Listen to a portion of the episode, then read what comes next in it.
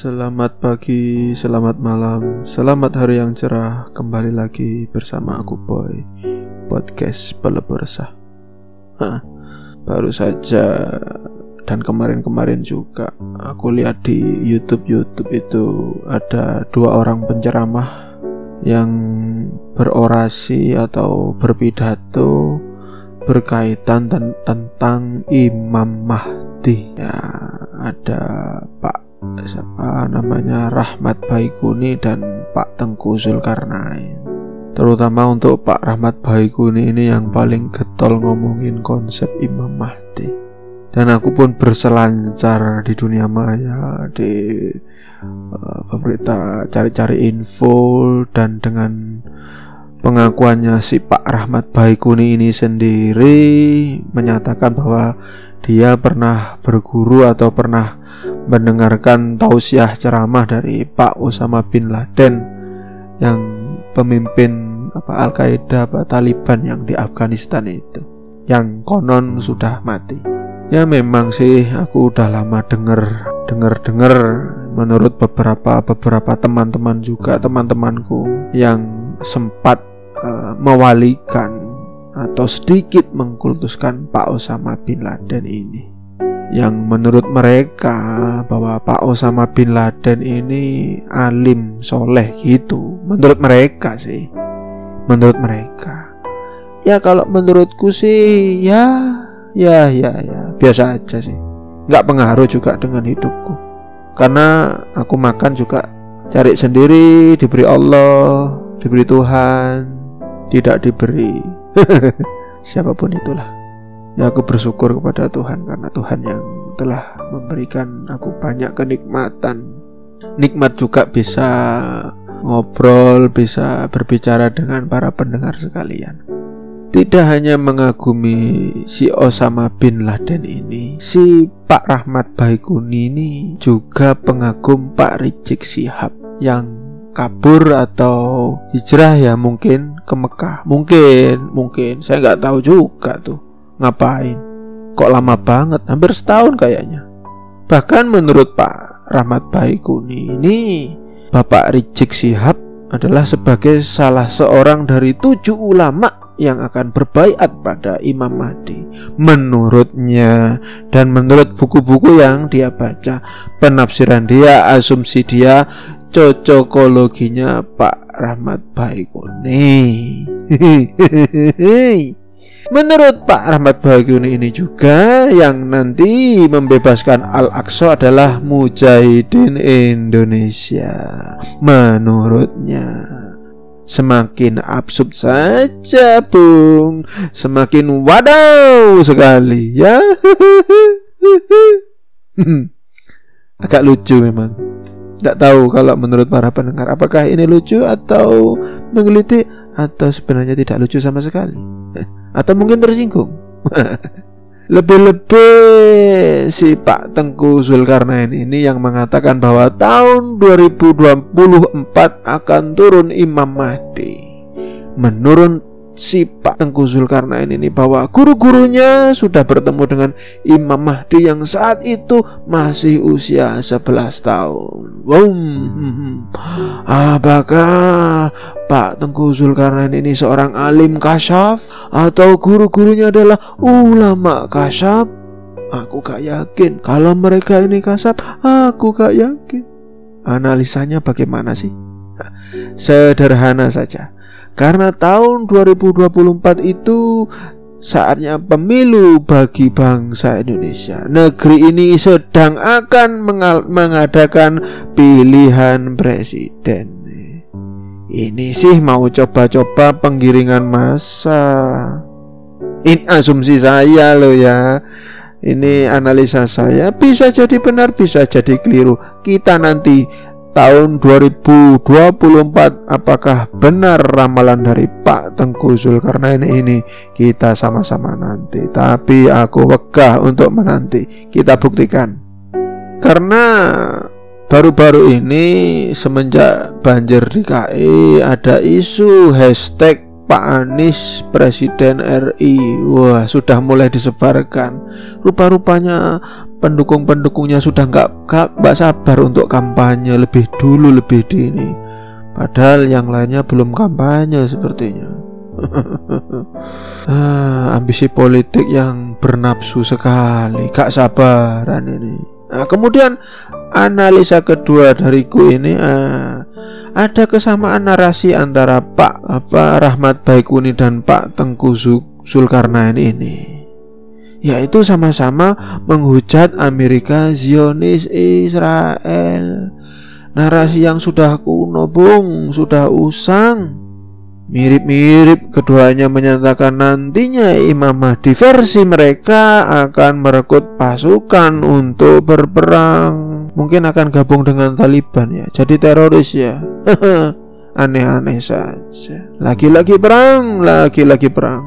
Dalihnya sih karena umat Islam selama ini ditekan. Islam yang mana, bung, yang ditekan? Nekan siapa? Apa saling menekan? Lalu mereka berupaya untuk menggiring part Islam versi siapa ya? Ini yang agak aneh, agak mencurigakan sebenarnya. Versi Salafi kerajaan Saudi Arabia atau Syiah Iran. Nah, sederhana ini, kita sederhanakan. Dalam sejarah politik dunia selalu ada yang namanya dijadikan kambing hitam atau musuh bersama untuk mencapai suatu tujuan politik yang lebih mengerikan. Dalam hal ini, saat ini Syiah Iran adalah sasaran politik yang paling empuk. Jadi arah narasi propaganda mereka adalah pada Islam poros Saudi Arabia. Sepertinya begitu. Kita lihat aja nanti, kita amati. Karena sudah lama sikap kerajaan Saudi Arabia untuk memerangi Iran. Seperti pada bulan Agustus Raja Salman mengajak untuk bersatu melawan Iran. Wah, wah, wah, wah, aneh-aneh. Apalagi pada tujuh belas September dua ribu sembilan belas ada penyerangan kilang minyak Saudi Arabia yang menurut intelijen I S I S pelakunya adalah Iran. Ini pun Presiden siapa Donald Trump menyampaik, tidak menyampaikan langsung, hanya menggambarkan secara eksplisit. Coba saja cari di C N N atau C N B C atau kanal-kanal berita yang lain. Masih banyak kok datanya. Tenang saja, aku nggak asal ngomong ya. Siapa yang bilang aku asal ngomong? Nah, ini lagi-lagi kan urusan duit, lagi-lagi duit, masalah politik minyak. Waduh, aneh-aneh aja. Sudah kalau masalah uang, harta kayaknya nomor satu di dunia ini. Sudahlah, ISIS itu pun ciptaan Amerika. Pernah dinyatakan juga oleh Ibu Hillary Clinton. Dan Amerika ini kan berkoalisi dengan Israel dan Saudi Arabia. Ini bukan rahasia lagi, bahkan sudah jadi rahasia umum. Kalau jadi rahasia umum ya bukan rahasia, Tid- sudah rahasia, sudah umum diketahui. Kalau tidak tahu berarti Anda kurang bermain, kurang jauh main-mainnya. Nonton apa ya? Sering nonton alay-alay itu ya. Bukankah rezim Saudi Arabia ini telah menghancurkan dan menghilangkan situs sejarah Islam dengan dalih menjauhkan dari kesyirikan, kekufuran? Waduh. Coba tanya, di manakah rumah Nabi Muhammad di Mekah? Di manakah makam para sahabat? Di manakah rumah-rumah para sahabat? Di manakah rumah awalnya Siti Khadijah? Di mana? Di manakah semua itu? Semua itu telah dibongkar, dihancurkan, diratakan dengan tanah. Jadi bangunan, bangunan-bangunan lain entah apa itu. Bahkan ada yang jadikan W C karena takut dikultuskan. Kalau rumahnya Nabi Muhammad kalau tidak salah jadi museum atau jadi perpustakaan, hanya karena takut dikultuskan. Serendah itukah iman mereka? Sedangkal itukah pemikiran mereka? Waduh. Ah, jadi pingin nyeruput kopi ini atau nyeruput teh. Pokok gak nyeruput yang lain. Tindakan mereka yang sombong ini telah menenggelamkan sejarah Islam yang nyata. Tindakan busuk mereka ini telah membuat sejarah Islam yang nyata tak ubahnya dongeng semata. Bagaimana jika anak cucu kita nanti tidak akan tahu dan tidak akan pernah melihat bentuk otentik napak tilas sejarah-sejarah Islam di dunia? Wong bagaimana bisa napaktilah? Rumah Mabi sudah tidak ada, rumah sahabat sudah tidak ada, yang mau dinapaktilah siapa? Akhirnya kan jadi hayalan saja, jadi bentuk dongeng kacangan gitu. Ntar malah anggapnya Nabi Muhammad adalah bagian dari Avenger. Ini lebih berbahaya. Pola pikir macam apa? Aku khawatir loh soal ini. Ya semoga saja tidak terjadi gitu loh. Harapanku tidak sampai seperti itu. Jangan-jangan mereka ini sebenarnya adalah orang-orang khawarij, pengkhianat-pengkhianat Islam. Jangan-jangan. Boleh dong berasumsi. Boleh juga jika Rahmat Baiquni dan Tengku Zulkarnain penuh asumsi, kenapa aku tidak boleh berasumsi yang sedemikian rupa? Hihi. Mereka yang memerintahkan, mereka yang melakukan tindakan hina ini, mereka bukanlah Amirul Mukminin, bukan Khalifah, bukan alim, bukan golongan ulama.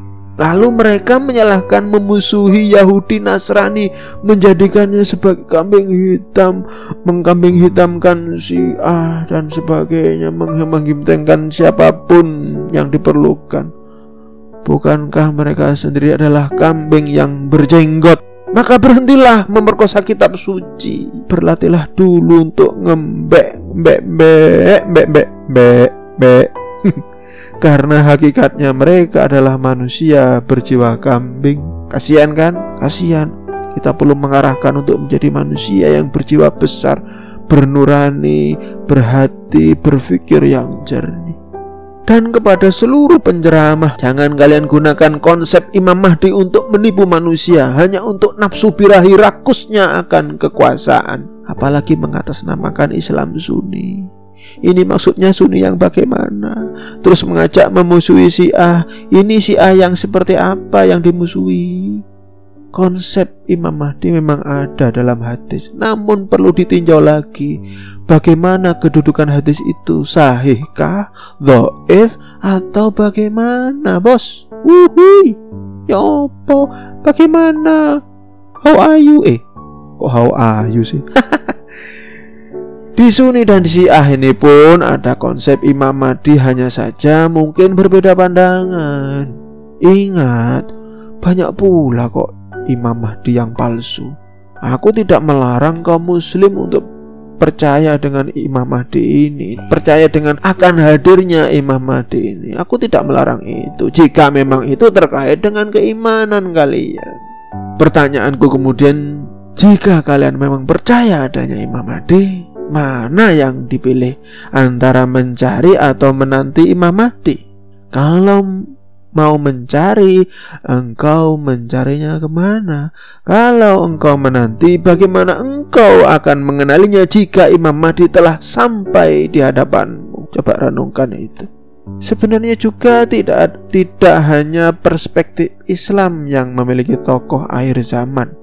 Dalam agama Hindu ada Avatara Kalki yang turun ke dunia pada zaman akhir Kali Yuga. Dalam agama Buddha ada Buddha Maitreya yang turun ke dunia lima puluh enam koti kalpa tahun. Di Nusantara Indonesia kita ini juga ada istilah Satrio Piningit atau juga ada istilah Ratu Adil. Semua tokoh-tokoh itu bukan nama yang sebenarnya. Karena kalau ada orang yang punya anak dan diberi nama Imam Mahdi, tidak berarti anak itu lantas jadi Imam Mahdi dong. Kan gak mungkin. Kan jadi aneh. Nanti setiap anak namanya Imam Mahdi. Wah, kok banyak Imam Mahdinya? Itu perlu dipahami. Begitu juga dengan anak yang diberi nama Kalki, bukan berarti telah menjadi Avatara Kalki. Kan gak mungkin. Begitu juga dengan Buddha Maitreya, Satrio Piningit, dan Ratu Adil. Terserah apapun agama dan logik keimanan Anda, namun yang jelas penafsiran tokoh-tokoh itu tidak mungkin sedang kala itu. Ingatlah, saat banyak kisah bayi-bayi Nabi di zaman dahulu yang akan dibunuh oleh para penyihir, para raja yang ahli nujum, yang sesat itu. Dan ingat pula, bahkan saat para nabi-nabi itu telah beranjak dewasa dan menjadi rasul, menyampaikan ajaran Tuhannya, berapa banyak yang ingkar bahkan memusuhi dengan suara lantang keras penuh penghinaan, cacian, makian. Lalu bagaimana bisa para penceramah itu menghabarkan Imam Mahdi dengan cara yang jauh dari kesantunan, dari keindahan? Dan seandainya Avatara Kalki muncul, apakah kalian jadi Sisupala, sepupu Dewa Krishna yang mencaci Dewa Krishna, atau justru menjadi Arjuna yang memuja Dewa Krishna? Seandainya juga jika Imam Mahdi muncul, apakah kemudian kalian jadi Abu Lahab yang memusuhi Nabi Muhammad, ataukah jadi Sayyid Salman Al-Farisi yang ikhlas untuk Islam? Jika memang dengan logik keimanan itu untuk menunggu datangnya tokoh kebaikan yang telah diprediksi, diramalkan, kenapa tidak dengan kesabaran Anda menunggunya? Jika menunggu itu memang membosankan, maka bunuhlah kebosanan itu dengan banyak beribadah, banyak bersedekah, banyak menolong, disertai senyuman yang menyejukkan. Karena apapun agamamu, imanmu pada Tuhanmulah yang menjadi dasar, sedang Tuhanmu menyukai perbuatan yang lembut dan indah dari perilaku amal baik perbuatanmu.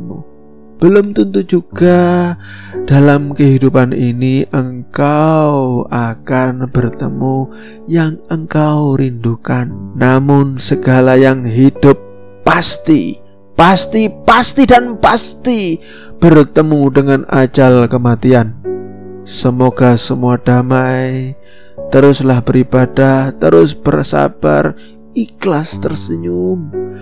Bagi yang masih punya nalar dan hati yang baik, silahkan bagikan, share, like, komen, follow, subscribe podcast Pelebursa, karena tiap Rabu, Sabtu aku hadir menemanimu. Suara bahasaku ini semoga bermanfaat. Benar salah Anda yang tahu, Anda yang menimbangnya dengan bijaksana. Sampai jumpa lagi. Bye bye.